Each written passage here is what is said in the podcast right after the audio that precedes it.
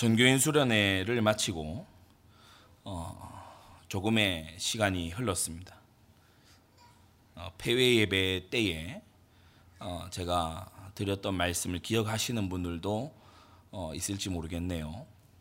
어, 우리의 기억과 또 우리의 어, 예, 타오르던 감정, 결단 어, 이런 것들이 시간이 지나가면은 어, 그것이 흐려질 어, 때가 올 것이다.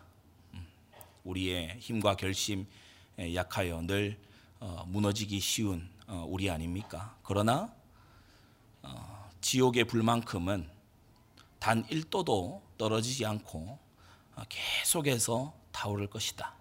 그게 영원한 현실이고 모든 불신 영혼들이 마주하게 될 영원한 어, 문제인 것이죠. 어, 오늘 우리 이 12절에서 14절 말씀을 가지고 어, 기도의 다락방, 아, 기도의 다락방이라는 제목으로 말씀을 전하고자 합니다. 어, 전도는 우리의 사명이고 구원은 하나님의 은혜입니다. 예, 이두 가지를 어, 구분하는 어, 그런 선명한 분별력이 필요해요. 전도는 하나님께서 우리에게 맡기신 사명이고 어, 구원은 하나님이 베푸시는 은혜입니다. 우리는 구원을 할 수 없고 우리는 전도할 뿐입니다. 어, 그래서 여러분이 불필요한 어, 부담감에서 벗어나게 되기 바라고 또 정확한 사명감을 가지게 되기를 바랍니다. 예, 우리는 전도하라고 주님으로부터 명받았어요. 어, 가서 온천에 다니며 만민에게 복음 전파해라. 예, 말씀을 전파해라. 예, 구원은 누가 하시죠? 하나님이 하십니다. 어, 그래서 우리가 어, 우리의 이 부분이 아니기 때문에 우리가 넘어서는 어, 이 생각을 과하게 해서도 안 되겠고 또 우리의 부분이 아니기 때문에 우리가 또 자유할 수 있는 것이고 어, 그런 어, 전도자의 어, 분명한 분별력이 있어야 되겠죠. 어, 제가 신학교에 이렇게 가 보니까 어, 전 세계에서 많은 우리 신학생들이 왔지 않겠습니까? 어, 남미에서도 오고 스페인, 유럽에서도 오고 또 영국에서 온 친구도 있고 또 그 중에서는 한인 2세 2세라서 어 이제 한국말 못하는 외모만 한국인인 이런 이제 분들도 계시고 어 또 이제 어떻게 참어그 좁은 길을 왔는지 모르겠지만 중국에서 온어 그런 친구도 저와 이제 같이 거실을 공유하는 그런 룸메이트로 어 지내기도 했었죠.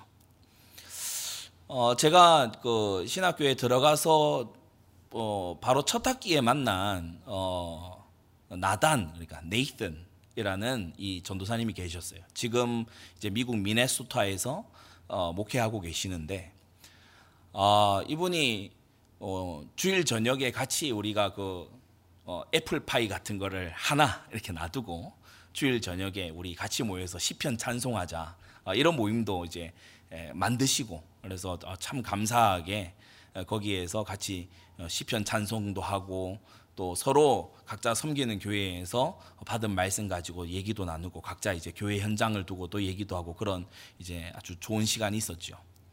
어, 이 네이튼 전도사님이 이제 하나 그 얘기를 해주는 겁니다. 어, 본인은 믿지 않는 집안에서 이렇게 믿게 됐고 이렇게 신학교까지 오게 됐는데 자기를 위해서 아주 기도해 주시던 어, 그런 모교회 장로님이 계셨대요. 근데 이 장로님 기도 스타일이 어떤가 하면은 되게 좀 특이한데 제가 처음 들었을 때도 특이하다는 생각이 들었어요. 이 장로님이 아침마다 일어나면 지구본에 손을 얹고 기도하신대. 지구본 이제 지구본 있잖아요. 지구본에 손을 얹고 기도하신대.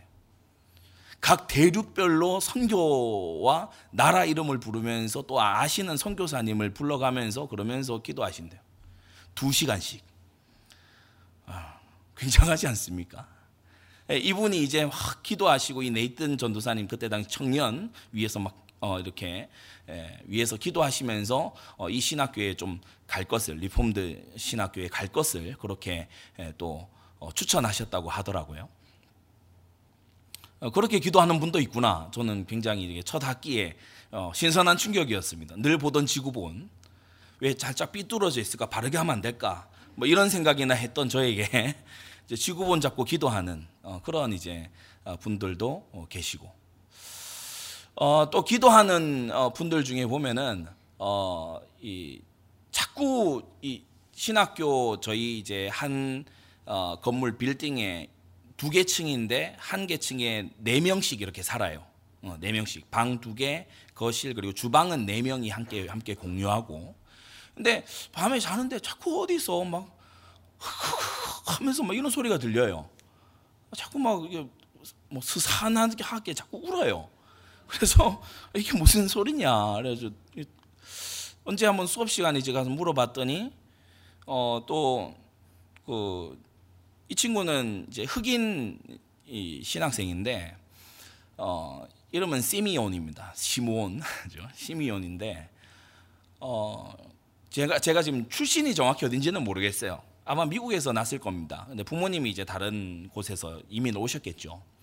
아, 그런데 이 친구가 그렇게 기도를 하는데 아, 이 친구는 거의 뭐 굉장히 회개의 기도의 어떤 마스코트 같은 그런 사람이 키도 크고 흑인이 되게 처음 딱 봤을 때 야 이거 깽 아니야 이렇게 생각할 만큼 어, 그런 외모를 가졌는데 그렇게 눈물로 회개를 해요. 눈물로 회개하고 어느 날 우리 윤리학 수업을 같이 이렇게 배우는데 이 시미온이라는 친구가 어, 이 전도사님이 역시나 어, 이런 얘기를 하시는 거예요. 자기는 어떤 그 소프트웨어나 어떤 그 웹, 웹페이지에 가입을 할 때 위에 약관을 다 읽고 동의하십니까? 라고 했을 때 자기가 안 읽고 모르는데 동의를 눌렀다는 거예요. 이거 거짓 아니냐는 거예요. 자기는 그런 거짓에 익숙해지는 게 자기는 너무 너무 지금 싫다는 거예요. 우리 다들 신학생들이지만은 뭐 저런 게 다 있다 이런 눈으로 이제 그러니까 이분이 생각하는 정직함, 이분이 생각하는 죄 죄라고 하는 것은 어, 그 정도의 어떤 엄밀함을 가지고 어, 있는 거죠.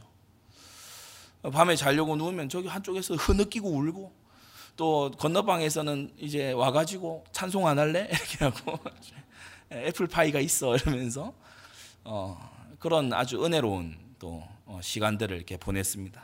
어, 같이 이제 룸메이트로 지금 또 미국의 중국인 교회 섬기고 있는 우리 디웨이 전도사님은 계속 저보고 중국 성교 오라고.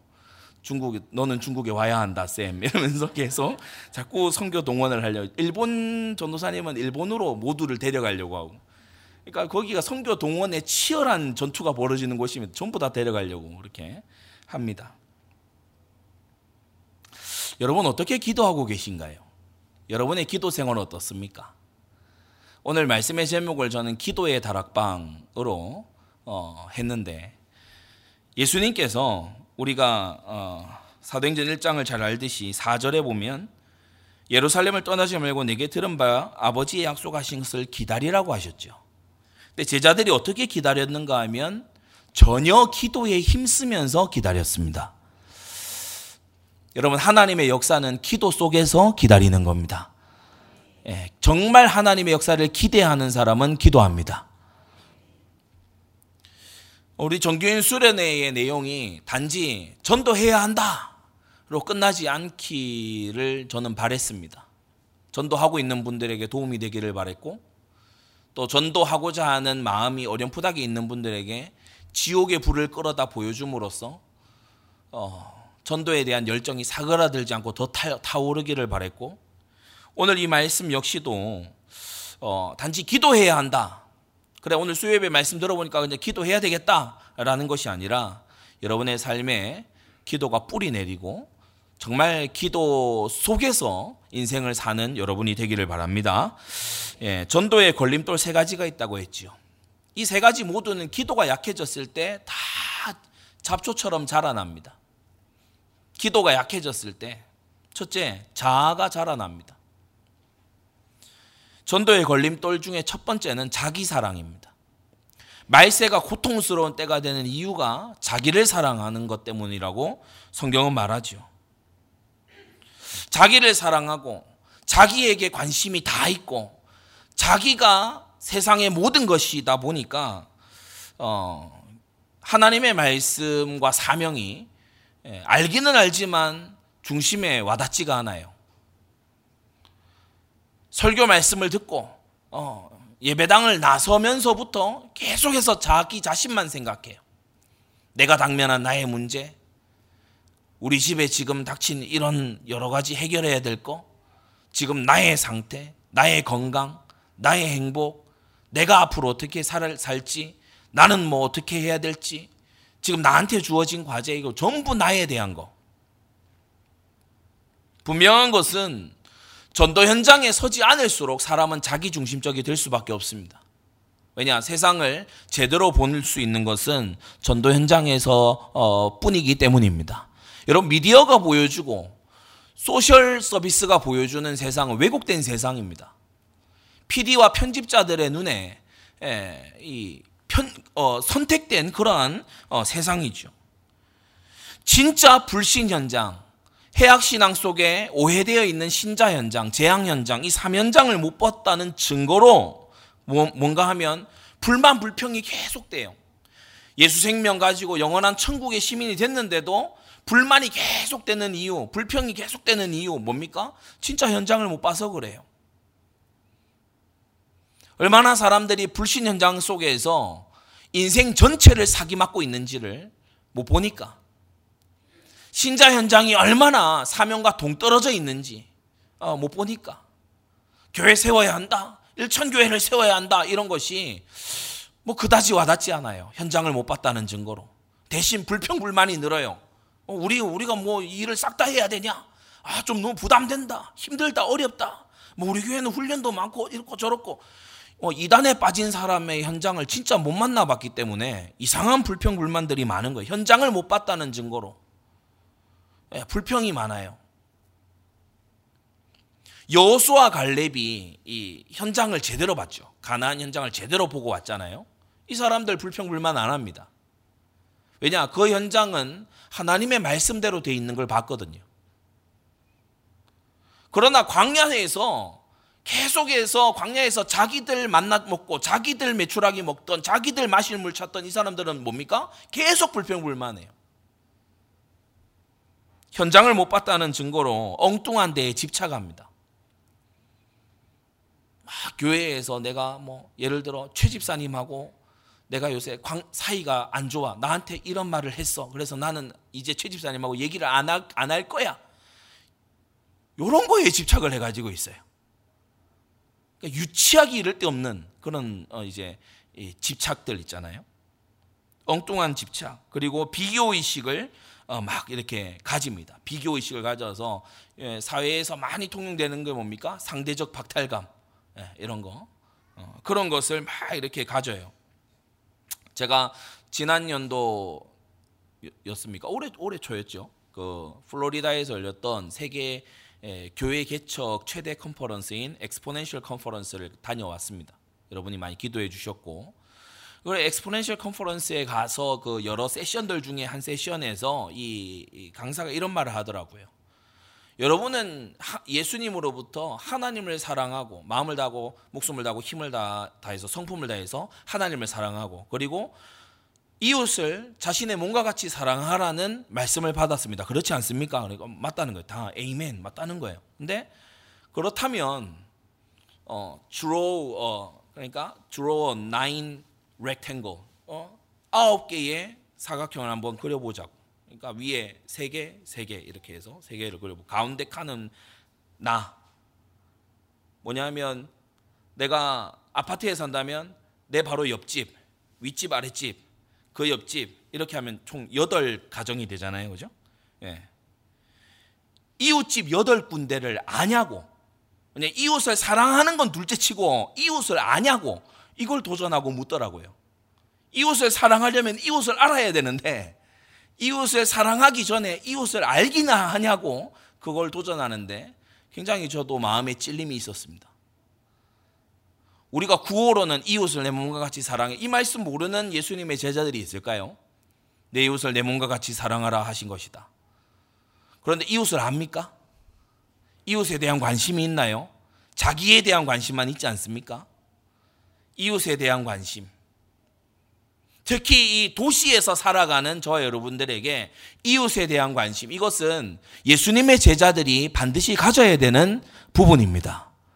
여러분 이웃에게 관심을 가지세요. 이웃의 형편을 물어보세요. 예수님이 그거 하라고 하셨어요. 이웃을 내 몸과 같이 사랑하라고 아, 하셨는데 이웃 이웃이 누구인지도 몰라. 인사도 하지 않고 지내. 여러 가지 심리적인 방어막이 있을 수 있죠. 여러 가지 이유들이 있을 수 있습니다. 그러나 우리 주 예수님의 말씀은 네 이웃을 네 몸과 같이 사랑하라고 하신 데에서 한 발자국도 뒤로 물러서시지 않습니다. 이웃을 사랑하기 위해선 알아야 되고 알고서 기도해야 되고 그들의 영원한 형편을 여러분이 걱정하셔야 됩니다. 그런데 우리가 기도가 게을러지고 사명에서 이탈되어 있으면요. 자아에 대한 사랑만 막 올라와요. 나에 대한 관심만 계속해서 올라와요. 내 감정에 계속해서 집중해요. 나의 상태에 계속해서 집중해요. 어느 정도로 자아에 집중하냐? 자아가 끝내 쪼개져서 분열할 정도로. 자아에 집중해요. 자아 분열이 일어날 정도로. 자아 분열은 왜 일어납니까? 자아에 극도로 집중해서 자아 분열이 일어나는 겁니다.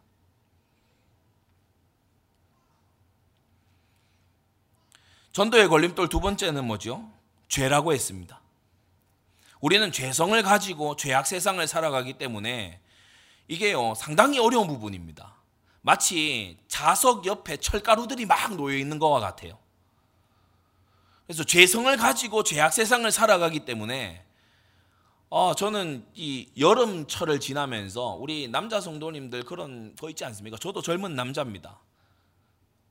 막막 붙는 옷, 옷을 입고 이렇게 막 길거리 여름이다 덥다 이거죠. 노출이 많은 그런 옷. 저는 일부러 앞질러 갑니다.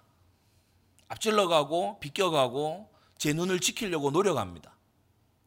왜냐하면 제가 어, 그런 것에 약하다는 것을 저도 알고 있기 때문에. 그러나 여러분 그런 것에 경각심이 있고 깨어 있지 않다면 여러분 여자를 여성을 또는 남성을 정욕의 대상으로 보는데 전도되겠습니까? 여자를 남자를 나의 정욕의 나의 욕망의 대상으로 쳐다보고 그를 그 향해서 음욕을 품고 있는데 그를 향해 염려하고 그를 구원하고자 하는 그런 열망이 동시에 있을 수 있나요? 없습니다. 여러분 죄에 무뎌지면 전도는 어려워집니다.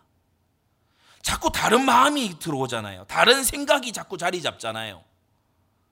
먹고 입고 살아가는 거 중요한 부분이죠. 하지만 이게 하나님 나라보다 앞서면 안 된다는 것이 마태복음 6장에서 우리 예수님이 계속해서 말씀하시는 바 아닙니까? 무엇을 먹을까? 무엇을 입을까? 무엇을 마실까? 하지 말라. 그런 것을 생각하지 말고 그런 것을 가지고 기도하지 말아라. 여러분, 죄가 익숙해진 그리고 죄가 아주 시스템이 된 그러한 세상 속에서 우리는 정말 속죄받은 하나님의 사람들로 이 죄에 대한 감각이 깨어 있어야 될 줄로 압니다. 여러분이 순간순간 죄로부터 돌아서세요. 여러분, 우리가 교회에 다니고 예수님으로부터 죄 사함을 받은 사람은요, 세상에서 볼 때에도 점점 착해져 가야 됩니다. 여러분 세상 사람들도 초대교회를 칭송했다고 했어요. 왜 그렇죠? 거짓되던 사람이 이제 거짓하지 않아. 음, 음란하게 살던 사람이 이제 음란하지 않아. 너무 막 교만하던 사람이 이제는 겸손해. 거짓말을 예사로 하던 사람이 이제는 정직해. 세상이 이런 모습을 보면서 강력한 증거를 받는 겁니다. 아, 사람이 바뀌네? 사람이 달라지네? 그러나 우리가 이미 예, 속죄 받았다라고 하면서 모든 건을 다 풀어헤치고 신학적으로 이게 깊이 들어가면은 율법 폐기론 아니겠어요? 거기서 나온 모든 삶의 방식들 대수롭지 않게 여기고 하나님의 모든 말씀을 불필요하게 여기고 말씀 속에서 내가 생각할 바, 내가 마음에 가질 바 이것을 부여잡고 살, 살지 않으면 어느샌가 죄에 무뎌지게 된다는 거예요. 롯을 생각하십시오. 아브라함의 조카 롯에게 천사들이 찾아왔지 않습니까? 어, 경고하기 위해서.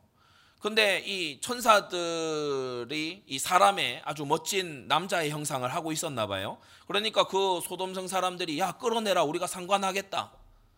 그게 이제 직설에서 얘기를 하자면 야 우리가 이 잘생긴 남자들하고 재미 좀 보자. 동성애자들의 그런 아주 음란한 그걸 말하는 거잖아요. 롯이 어느 정도로 이 죄에 묻어져 있는가 하면 야 그렇게 하지 마. 여기 내, 나한테 어, 이 처녀 딸이 있어. 얘를 데리고 놀아. 그러니까 이 소돔 고모라에 완전히 롯이 예, 쩔어버린 겁니다. 기준을 완전히 물, 물려버린 거예요. 여러분 동성애만 안 하면 죄가 아닌 겁니까? 혼인 외에서의 모든 성적인 관계들을 성경은 죄라고 말합니다. 아멘입니까? 여러분 죄의 기준을 성경 이하로 어, 이 내려잡지 마세요. 예, 사단은 그 틈을 노립니다. 완고하게 만들고 무감각하게 만들고 하나님으로부터 멀어지게 만들고 법적으로는 하나님의 자녀일지 모르나 이 땅 살아가는 동안에 계속해서 하나님으로부터 징계받게 만들려는 게 사탄의 술수 아니겠어요? 그래서 우리가 죄된 생각과 죄된 마음이 계속해서 우리를 공격하는데 이걸 무방비 상태로 놔두게 되면 우리는 전도할 수 없는 상태가 된다는 거예요. 영혼을 사랑할 수 없는 상태가 돼요. 또 이런 경우도 있죠. 불법이 성하면 여러분 죄는 불법이잖아요. 요한일서에 죄는 불법이다. 불법이 성하면 어떻게 돼요? 불법이 성하면 예수님 말씀에 사랑이 식어집니다. 사람을 계속 봤어요. 예를 들어 요셉이 자기를 팔아먹은 형들만 인간적인 인간, 인간적인 눈으로 계속 봤다고 해봅시다. 또는 야곱이 라반을 향해서 계속해서 자기에게 사기친 그것만 봤다고 해봅시다. 하나님의 손길을 보지 않고 그것만 봤다고 해봅시다. 인간에 대한 환멸이 느껴지지 않겠습니까? 저는 같은 목사님 자녀들 중에 제가 교제하고 얘기하는 목사님 자녀들 중에 자기는 때려 죽여도 목회기는 가지 않겠다라고 말하는 사람들 많이 만나봤습니다. 그 주된 이유가 뭐냐면 하나님도 알고 하나님의 사랑도 알겠고 이 사명이 중요하다는 것도 알겠는데 사람들이 싫다. 특히 성도들이 싫다. 그걸요, 성도들 앞에서 얘기 안 하지만 PK들끼리, 목사님 자녀들끼리 모이면 그런 얘기들을 합니다. 너무 실망했다는 거죠. 불법이 성함으로 사랑이 식어져요. 식어진 그대로 둘 겁니까? 다시 그리스도 안에서 우리의 사랑이 뜨겁게 타오르도록 해야 될 줄로 압니다. 예. 열심으로 서로 사랑할지니라고 성경이 말씀하고 있어요. 사랑이 식어진 채로 놔두면 안 돼요. 하나님을 향한 사랑, 이웃을 향한 사랑이 열심으로 서로 사랑하는 것을 것으로 우리가 순종으로 나아가야 될줄 압니다. 여러분 불법이 성한 것 때문에 사람들이 극률이 식잖아요.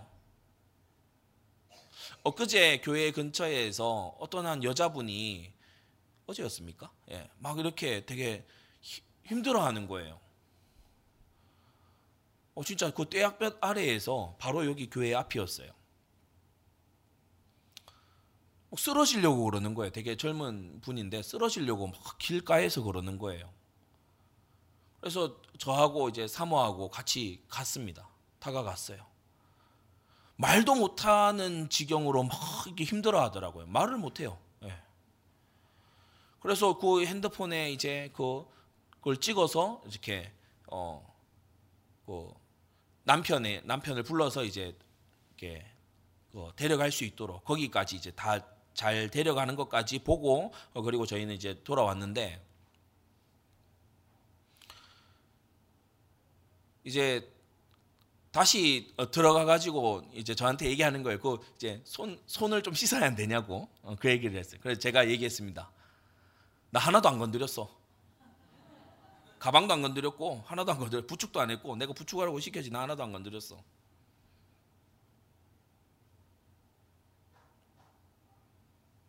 이상하게 걸려서 이상하게 되는 거 세상에 너무 많이 보이잖아요.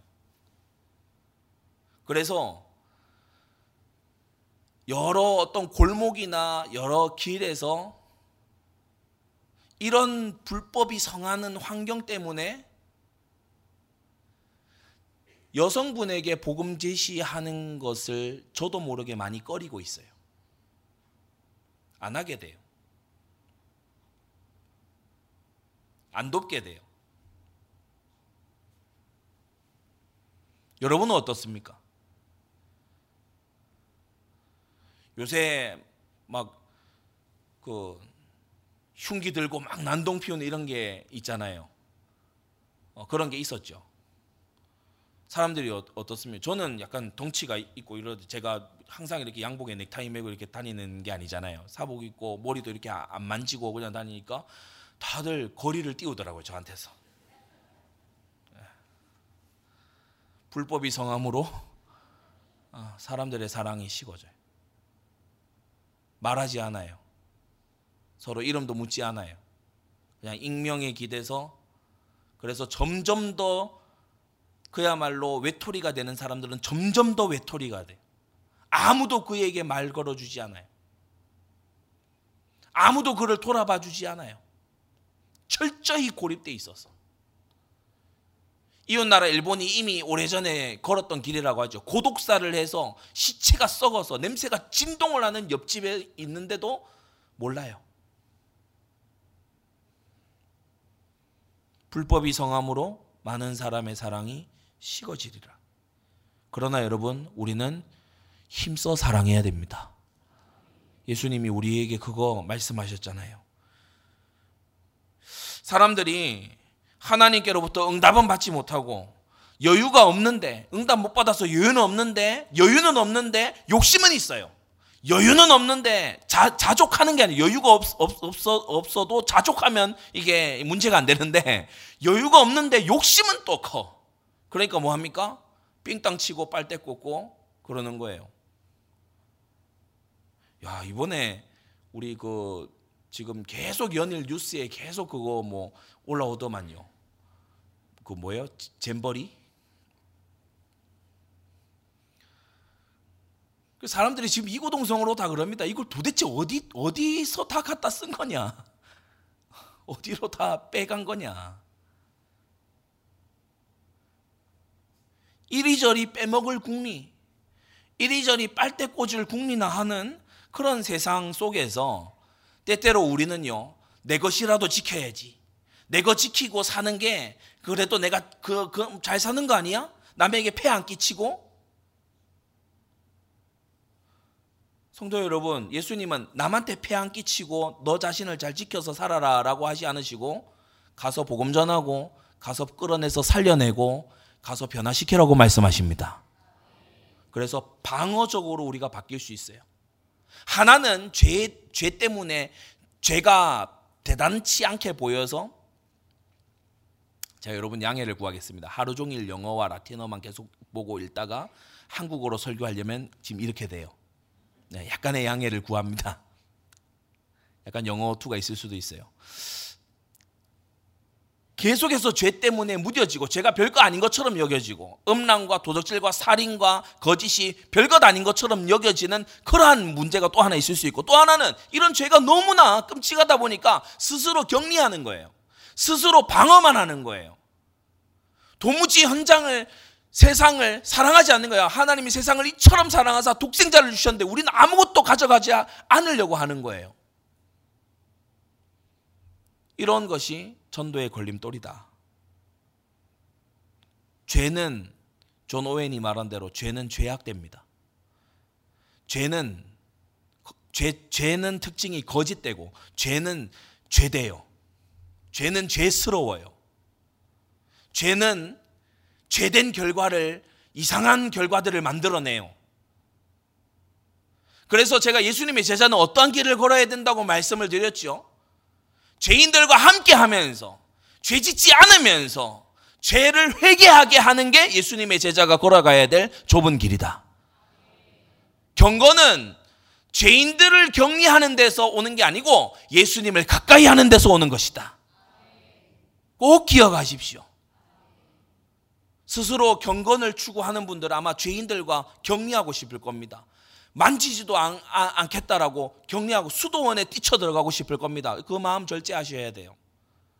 또 반대로 야 뭐 죄악된 세상 아니야? 이런 틈쯤은 괜찮지 않겠어? 여러분 그것 때문에 하나님의 영광이 해를 입는다고 로마서에도 말씀하시지 않습니까? 자 그리고 세 번째 전도의 걸림돌은 첫 번째는 자아였고 오로지 자기 사랑만 하는 이웃을 전혀 생각지 않는 거예요. 두 번째는 죄의 그 이중적인 어, 그런 어, 이 병폐였고 세 번째는 미숙함입니다. 미숙함. 전도는 모든 그리스도인의 일임과 동시에 훈련받아야 되는 일이죠. 예수님께서 제자들을 데리고 다니시면서 현장에서 전도자로 훈련시키셨어요. 바울도 디모데와 신라를 데리고 다니면서 훈련을 시켰죠. 보여주면서 훈련을 시켰습니다. 회당에서 말씀 전하는 자리에 그 자리에 디모데와 신라도 같이 있었습니다.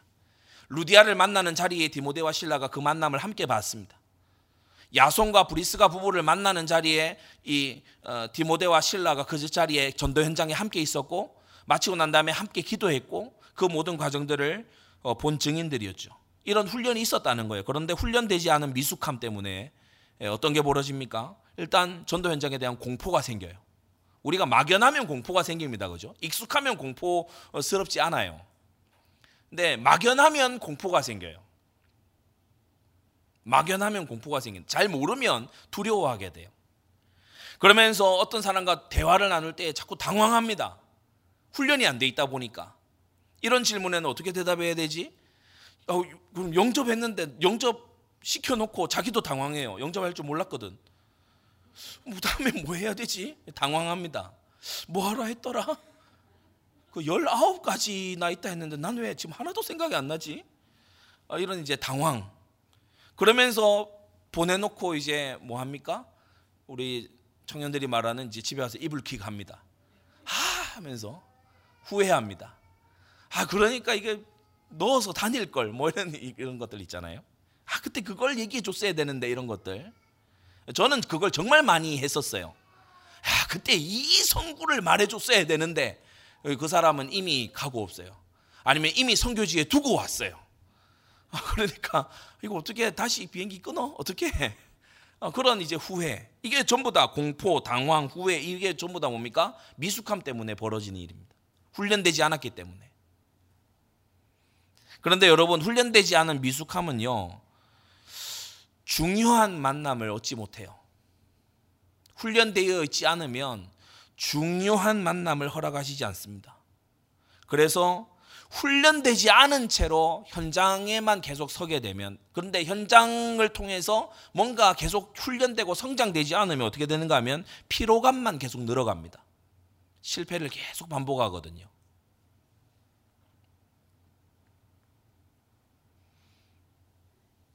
그래서 전도의 걸림돌 세 가지. 아주 지독할 정도의 자기 사랑. 그래서 이 이, 이 자기 사랑에 대해서 그렇게 경고를 했어도 이 전도에 대한 주제를 가지고도 이제 나의 전도만 생각해요. 아, 이 놀라운 자기 사랑. 그죠? 그러니까 근데 우리 구역원의 전도에 대해서 단 한 번도 생각하지 않아. 아, 우리 지체가 전도해야 된다라는 거 저분이 전도 되고 있냐 이 부분에서 생각 내 전도만 또 생각해. 이 놀라운 이 자기 사랑. 그리고 뭡니까? 죄가 가져다 주는 타협과 그리고 죄에 대한 죄인들을 격리하는 이러한 자세들. 그러면서 훈련되지 않은 미숙함. 여러분 이것이 우리가 기도를 통해서 말씀을 체화하지 않았을 때, 체질화하지 않았을 때 이 세 가지가 동시다발적으로 다 들고 터집니다. 타협한 죄에 대해서 자아가 외칩니다. 그 정도는 다 하잖아. 뭐 유별나게 그래. 그러면서 미숙한 것을 어, 채워가야 되겠다 이런 생각을 하지 않아요. 그래서 오늘 세 가지로 말씀을 우리가 어, 받아야겠는데 전도에는 기도가 필수입니다. 세 가지로 어, 말씀 받습니다. 기도로 변화받아야 하고요. 두 번째 기도로 훈련받아야 하고요. 세 번째 기도로 인도받아야 합니다. 큰 첫 번째 기도로 변화받아야 되고 큰 두 번째 기도로 훈련받아야 되고 세 번째 기도로 인도받아야 됩니다. 기도로 변화받고 훈련받고 인도받아야만 합니다.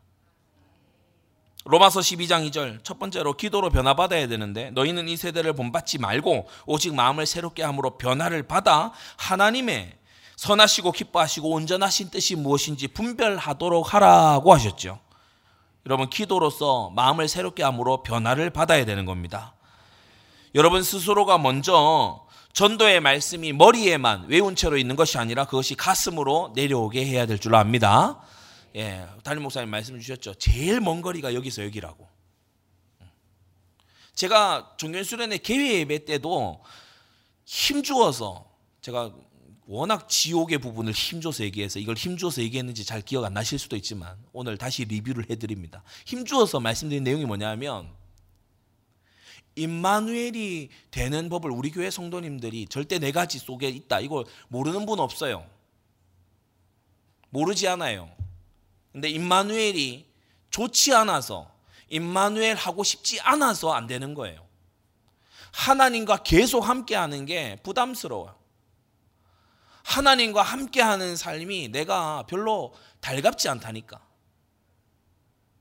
하나님과 늘 함께 하면요. 하나님이 모든 걸 간섭하시고 하나님께서 모든 걸 계속해서 지도하시고 하나님이 계속해서 성령의 충만을 받으라고 하시고 근데 우리는 막 육체 쪽 육체 조금 충만하고 싶고 조금 일탈하고 싶고 조금 이렇게 뭐 하나님이 아실 것 같지만 그래도 모르는 모르는 셈 치고 뭔 딴짓을 숨어서 하고 싶고 임마누엘을 임마누엘이 싫어요. 그래서 임마누엘이 어려운 거예요. 임마누엘 되는 법을 모르기 때문이 아니고 그래서 우리의 지성의 문제가 아니고 도로트 신조에서 얘기하듯이 우리의 의지가 문제라는 거예요. 우리의 의지가 문제예요. 하나님과 함께 하기를 싫어해. 하나님을 알되 하나님을 함께 하기를 싫어해요. 불어 잊으려 해요. 전도 뭘 전해야 되는지 알아요. 영접시킬 줄 알아요. 영접 메시지를 가지고 있어요. 그런데 옆에 있는 사람에게 전해주기가 싫어요. 말해주기가 싫다는 거예요. 왜냐? 내가 지금 더워. 아, 오늘 너무 덥더라고요. 아, 내가 너무 더워. 옆에 사람이 이게 멀, 멀겋게 서 있는데, 아, 너무 더워. 뭐, 전도지가 딱히 있는 것도 아니고. 아, 너무 더워. 이 사람도 너무 더워하는 것 같아. 아, 말 안 거는 게 도와주는 거 아닐까? 아, 너무 더워. 내가 지금 덥고 내가 지금 힘들고 내가 지금 답답하고 내가 지금 바쁜데 하기 싫은 거예요. 몰라서가 아니고 하기 싫어서. 모르는 게 아니고 못 깨달아서가 아니고 하기 싫어서. 그래서 우리가 마음의 변화를 받으려면 하나님께 마음의 변화를 응답받아야 됩니다. 기도로 변화받아야 된다는 거예요. 전도의 말씀이 머리에 머무는 게 아니고 가슴으로 내려와 손발로 체질로 자리 잡도록 해야 되는 것입니다. 여러분 성령의 충만함을 받으시기 바랍니다. 열흘간 집중해서 기도했더니 그 겁쟁이 예수님을 저주하고 도망쳤던 이 겁쟁이 베드로가요 변화를 받아서 열다섯 나라에서 온 사람들에게 선포하는 전도자가 됐어요. 여러분 변화 받아야 됩니다. 겁이 많습니까? 방법이 아니고 변화 받아야 됩니다. 성령의 충만함을 덧입어서 나의 힘이 아니라 내 속에서 역사하시는 성령의 힘으로 할 수 있어야 된다는 것이에요. 그리고 우리는 기도로 변화받아야 되는데 두 번째로 전도 대상이 변화, 변하도록 기도해야 됩니다.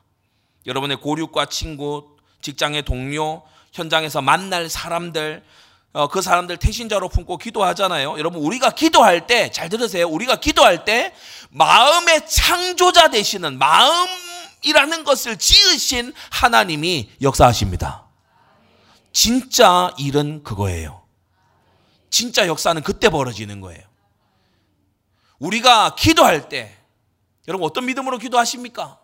너무 말 안 듣는 자녀 있습니까? 너무 막 이렇게 복음 안 받아들이는 고륙이 있습니까? 우리가 믿음의 기도를 할 때, 우리가 믿음의 기도가 하나님께 상달될 때 변화는 시작되는 거예요. 여러분 출애굽기 3장 7절에서 9절에 보면 하나님께서 여호와 하나님께서 모세를 부르실 때 이렇게 말씀하십니다. 저 이스라엘의 부르짖음이 내게 상달됐다. 저 이스라엘의 부르짖음이 내게 상달되어서 그래서 내가 너 모세를 지금 보내는 거다. 신약에도요. 사도행전 10장 어, 4절에 보면 고넬료에게 천사가 와서 말합니다. 너의 기도와 구제가 하나님께 상달되어서 지금 내가 와서 가서 베드로라 하는 사람, 시몬이라 하는 사람 찾아라. 그렇게 응답이 왔죠. 여러분, 하나님께 상달되는 기도를 우리가 한다면 사람은 바뀌게 되는 것입니다. 여러분, 기도는 사람을 바꿉니다. 마음을 지으시니가 누굽니까? 우리가 여기에 대한 믿음이 있어야 될 줄로 압니다. 예, 마음을 지으신 분은 마음을 바꾸실 수 있습니다. 넉넉히. 예, 마음을 지으신 분은, 사람을 지으신 분은, 입과 혀를 지으신 분은, 어눌하다고 했던 모세를 완전히 애굽에서 신이라 일컬을 만큼의 사람으로 바꾸셨듯이 하나님은 사람을 바꾸실 수 있는데 나뿐만이 아니라 내가 위해서 기도하는 전도 대상들을 주님은 내가 기도하는 그 시간에 바꾸신다는 사실이에요. 여러분 이 믿음의 기도로 전도 현장 나가기 전에 승리하고 나가시기 바랍니다. 예, 기도로 먼저 바꿔놓고 현장은 확인하러 가는 거예요. 기도로 먼저 여기서 일하고 어, 현장은 응답 확인하러 어, 나가는 거잖아요. 그래서 우리가 어, 기도로 변화받아야 되는데 말씀이 정말 중심에 자리 잡는 나의 변화 그리고 전도 대상의 변화 어, 응답받아야 되고 그리고 믿음의 기도는 작은 세 번째로 지속되고 응답됩니다. 믿음의 기도는 특징이 지속이 됩니다. 믿음의 기도는 자꾸 기도에 불이 붙어요. 우리 목사님 계속 간증하시잖아요. 기도가 막 된다. 아, 기도가 된다. 하나님 말씀에 비추어 봤을 때 어긋남이 없어요. 교회의 방향과 봤을 때 어긋남이 없어요. 나를 지체 삼으신 교회의 방향과 어, 봤을 때 어긋남이 없어요. 그래 내가 기도할 때 계속해서 감동이 밀려와 그 길인 것입니다. 믿음의 기도는 지속되고 응답됩니다. 여러분 기도할 때 예상 밖의 일이 일어납니다. 아멘입니까? 여러분 기도할 때 내가 예상치 못했던 일이 일어납니다. 기도할 때에 마음의 변화가 일어납니다. 기도할 때에 초자연적인 기적도 일어납니다. 기도할 때에 불가항력적인 하나님의 역사가 일어납니다. 우리는 살아 역사하시는 하나님을 믿는 사람들입니다. 믿음의 기도는 놀라운 특징이 있어요. 믿음의 기도는 내가 기도해서 이런 일이 일어났다라고 말하지 않고 나의 기도에 하나님의 하나님이 응답하셔서 이런 일이 일어났다라고 말합니다. 그게 믿음의 기도의 특징이에요. 자, 기도로 변화받아야 되고 큰 두 번째로 기도로 훈련받아야 됩니다. 변화받았지만 계속해서 기도 속에 훈련되어져야 돼요. 다윗의 훈련을 기억하십시오. 첫째로는 의지하는 훈련입니다. 우리가 현장에서 바울의 이 전도 여정을 보면 계속 기도처에서 기도하다가 기도하러 갈 때에 기도처가 있는가 하여 계속 그렇게 되잖아요. 의지하는 훈련입니다. 이거 자전거 타는 거하고 비슷해요. 두발 자전거.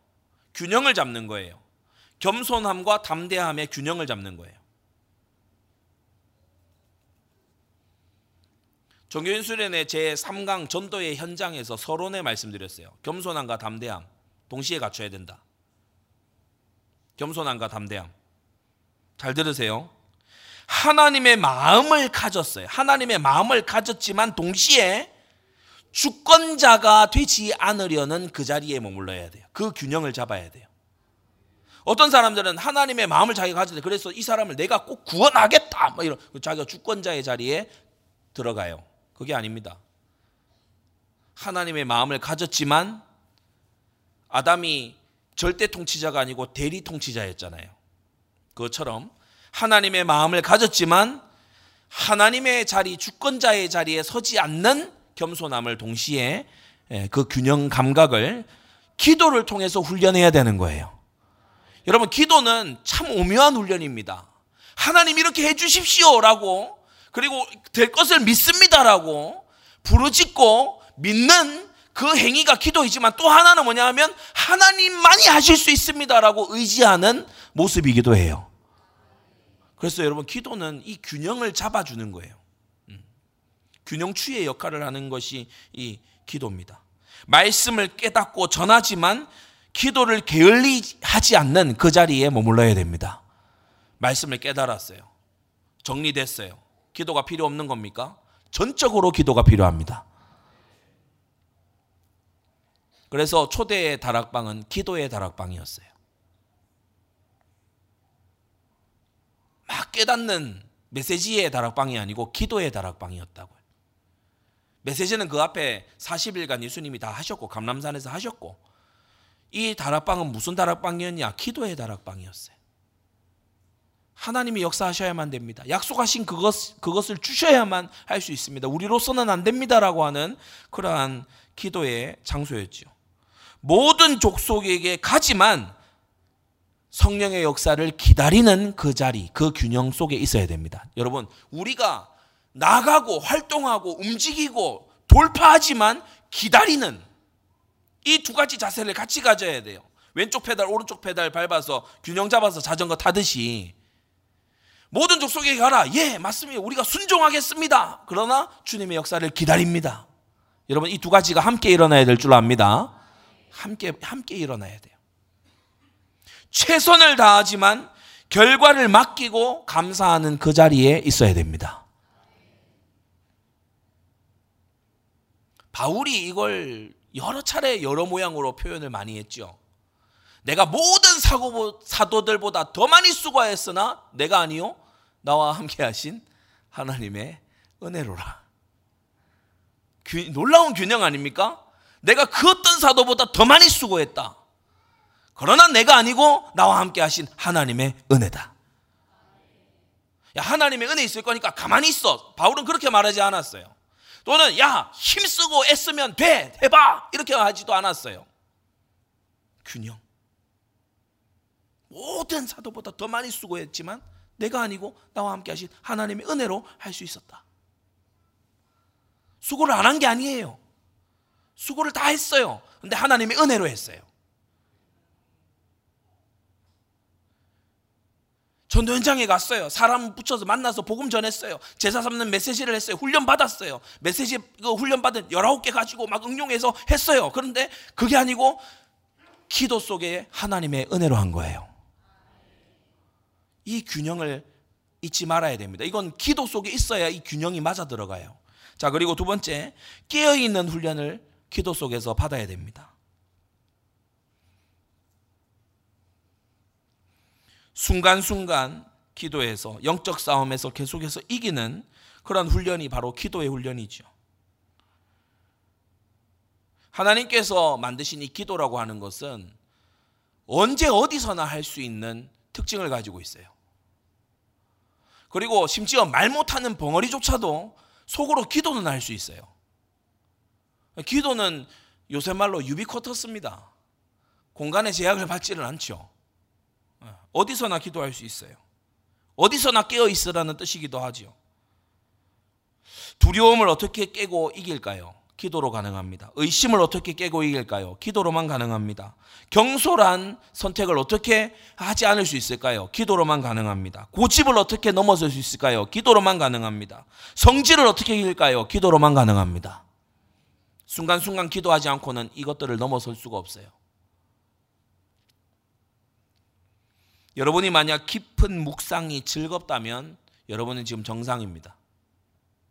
그러나 깊은 묵상이 졸리고 따분하고 왜 해야 되는지 모르겠고 말씀의 깊은 묵상보다는 다른 잡념이나 그냥 멍 때리는 시간이 더 길어지고 있다면 여러분은 지금 위기입니다.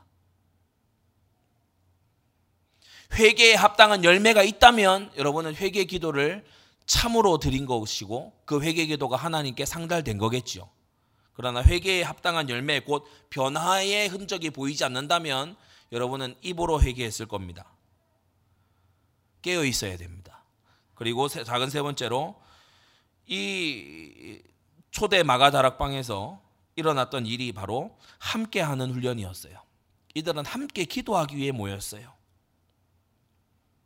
이 마가의 다락방이 성전의 본질을 가지고 있는 장소였죠. 바로 기도하는 집 아닙니까?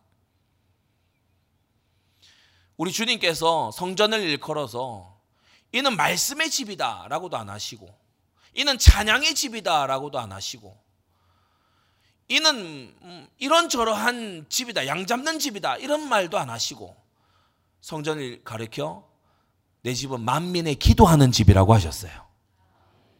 여러분 성전은 뭐 하는 데입니까? 기도하는 데입니다. 잡담하는 데가 아니고 기도하는 데입니다. 세상 얘기 주고받는 곳이 아니고 기도하는 곳입니다. 이곳에서 일어난 기도의 물결이 세상으로 나아가야 될 줄 압니다. 초대 마가다락방 음악도 음향도 조명도 없는 이 한 구석의 이 다락에서 2000년 역사가 시작이 됐어요. 기도의 힘으로. 때때로 우리는 기도할 때 너무 좋은 반주 세션. 근데 좀 그런 생각이 간혹 들지 않습니까? 기도라는 것을 하나님께 온전히 의지해야 되는데 자꾸 키보드에 의지해요. 아, 반주 잘하는 분들 좋아요. 저도 좋아합니다. 반주 은혜롭게 잘하는 분들 참 고맙고 어, 칭찬할 만한 일이죠. 귀한 일입니다. 귀한 성김입니다. 그런데 그게 때때로 우리의 기도에 해가 될 수 있어요. 마치 자전거 보조바퀴 계속 달아놓는 것이 당장에는 안전할지 모르지만 계속해서 두 발 자전거를 못 타도록 만드는 것처럼 초대 마가다락방에는 뛰어난 음악 팀들도 화려한 음향 설비나 조명도 화면도 없었습니다. 다만 약속이 있었고 기대감에 가득 찬 기도가 있었습니다. 성도 여러분, 여러분이 모인 곳에 항상 기도가 있게 되기를 바랍니다. 그리고 성전에 올라와서 기도하십시오. 그것만이 깨어 있을 수 있는 훈련이고 그래서 베드로가 이 기도 속에서 그 다음 이어지는 15절부터 이렇게 쭉 보게 되면 열두 사도의 시스템을 다시 재구축하고요. 열다섯 나라 디아스포라에게 복음을 전파하고요. 회개 회개를 외치고요. 제자 3천 제자 5천 제자를 일으키고요. 순교자들이 이 마가 다락방의 교회에서 일어나고요. 이 마가 다락방에서 일어난 자들이 흩어졌는데 흩어진 곳마다 다 교회가 세워지는 그 역사의 시작이 뭐였냐? 전혀 기도에 힘쓰니라. 기도로 훈련받아야 됩니다. 마지막 세 번째. 우리가 전도에 있어 기도가 필수인 이유가 뭡니까? 기도로 전도자도, 기도로 전도 대상도, 기도로만 변화될 수 있다. 첫 번째. 두 번째, 기도 속에서 훈련돼야 돼요. 거룩한 감각이 훈련돼야 돼요.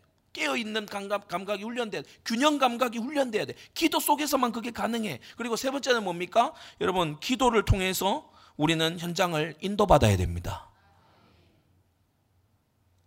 하나님께서 구원하시고자 하는 그날이 있을 거 아니에요. 이 사람 일평생 동안에 이 사람이 예수님을 구주로 믿어 거듭나는 의롭다 여기심을 받는 그 한 날이 영원전에 작정돼 있잖아요. 그 날을 응답받아야 됩니다. 전도자는 그 날을 응답받아야 되죠. 언제까지 아직 이 사람은 시간표가 안 된 것 같습니다. 아직 이 사람은 시간표가 안 된 것 같습니다. 그것만 계속 하고 다닐 겁니까? 이 사람의 구원의 날에 우리가 쓰임 받아야 되잖아요. 기도로만 되는 거예요. 그거 뭐 어디 달력에 나와 있습니까? 모르잖아요. 기도해야 되죠. 어디에서 그 사람 만날 건가요? 그곳. 기도해야 역시 만날 수 있습니다. 그 사람 어떻게 만나나요? 기도해야 만날 수 있습니다.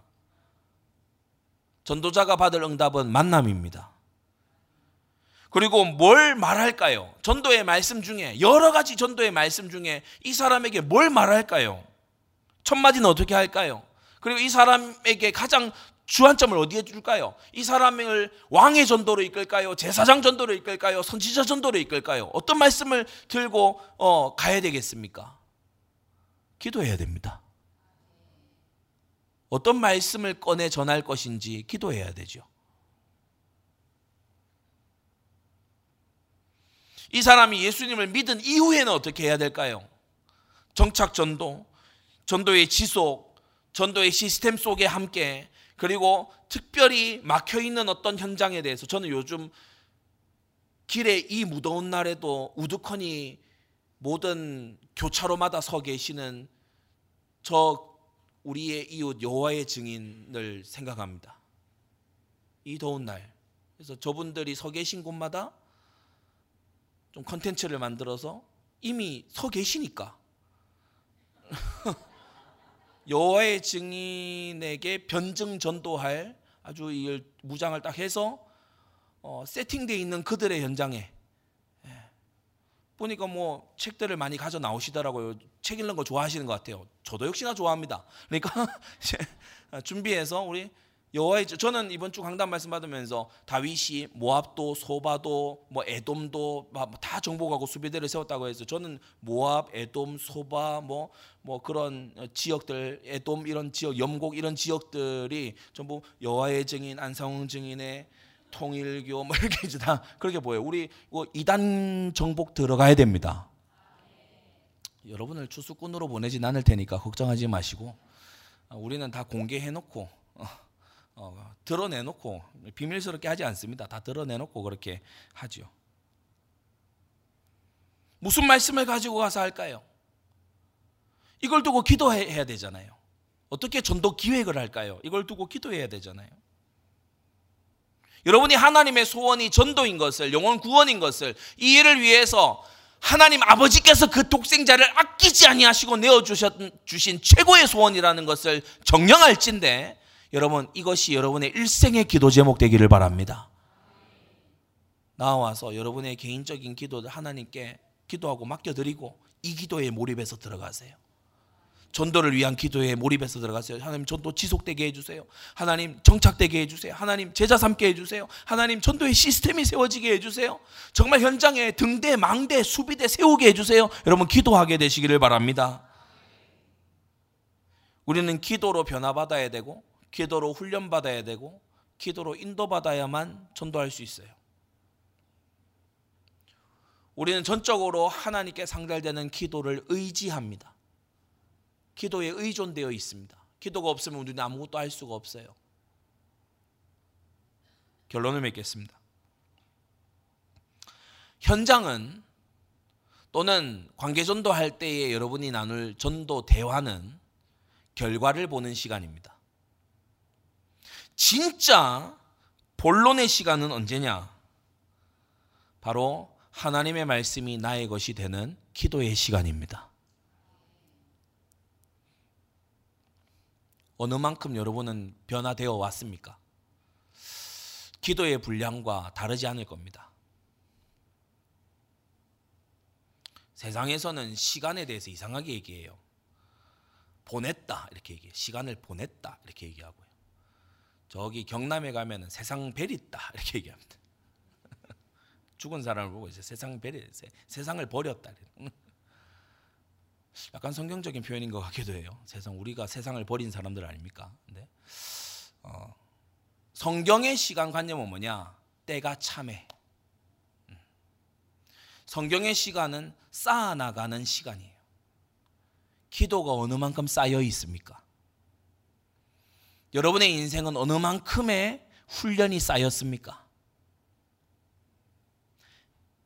요새 강단 말씀에서 반복되는 이 말씀이 다윗이 전쟁을 위해 태어난 사람이다라고 했죠. 여러분은 무엇을 위해 태어난 사람인가요? 여러분 각자는 무엇을 위해 태어났습니까? 그리고 여기에 더해 여러분은 어떻게 그 태어난 목적을 이루기 위해 훈련되고 있습니까? 현장은 전도의 현장, 만남의 현장은 결과를 보는 시간입니다.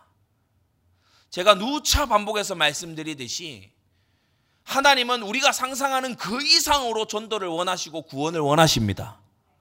그래서 정말 하나님과 통하는 기도 속에 있으면 고넬료의 집에서 사자들이 와서 불러내는 것처럼 하나님은 여러분을 쓰실 것이고 여러분이 정말 기도의 충만함 속에 있다면 열다섯 나라에서 몰려와서 그 마가의 다락방 앞에 선 것처럼 여러분의 전도의 말씀을 들을 자를 하나님은 온 천지에서 보내실 줄로 믿습니다.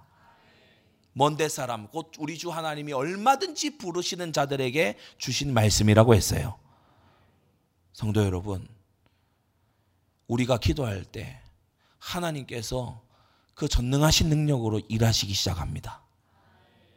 기도를 항상 힘쓰고 어떤 사람들이 얘기하더라고요. 기도 힘쓰지 마라. 그냥 뭐, 뭐 이렇게 긁가면서 뭐 약간 뭐 자연스럽게 대화하듯이 성경은 그렇게 말하지 않아요. 왜냐 우리는 가만히 놔두면 기도 안 하고 잡념에 들어가거든요. 우리는 가만히 놔두면 자연스럽게 기도하는 게 아니고 자연스럽게 헛짓합니다. 성경은 말합니다. 기도를 항상 힘쓰고 기도를 항상 힘쓰고 골로새 4장 2절 3절 기도를 항상 힘쓰고 기도에 감사함으로 기도할 수 있음에 감사함으로 깨어 있으라.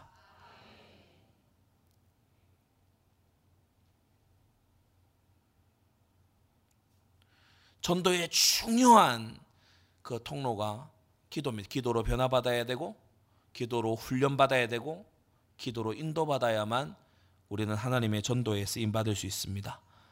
기도하겠습니다. 걸어가신 아버지 하나님, 오늘 우리가 기도의 다락방을 보게 하심을 감사드립니다. 수많은 믿음의 용사들과 수많은 교회들과 수많은 구원의 역사들을 일으킨 지난 2000년 교회 사의 그 시작이 사람들이 별로 주목할 것 같지 않았던 그 마가의 다락방에 모인 120명의 그 예수 그리스도의 제자들의 전혀 기도에 힘쓴 그 자리에서 시작된 것을 우리가 다시금 기억합니다. 주여, 기도하지 않는 그 모든 시간이 우리가 교만한 시간이니 주여 교만을 내어버리고 겸손히 엎드리는 우리가 되게 하여 주시옵소서. 기도로 변화받게 하시고 기도 속에서 훈련되게 하시고 기도로 인도받아서 하나님의 놀라운 구원사에게 쓰임 받는 전도자들 되게 하여 주시옵소서.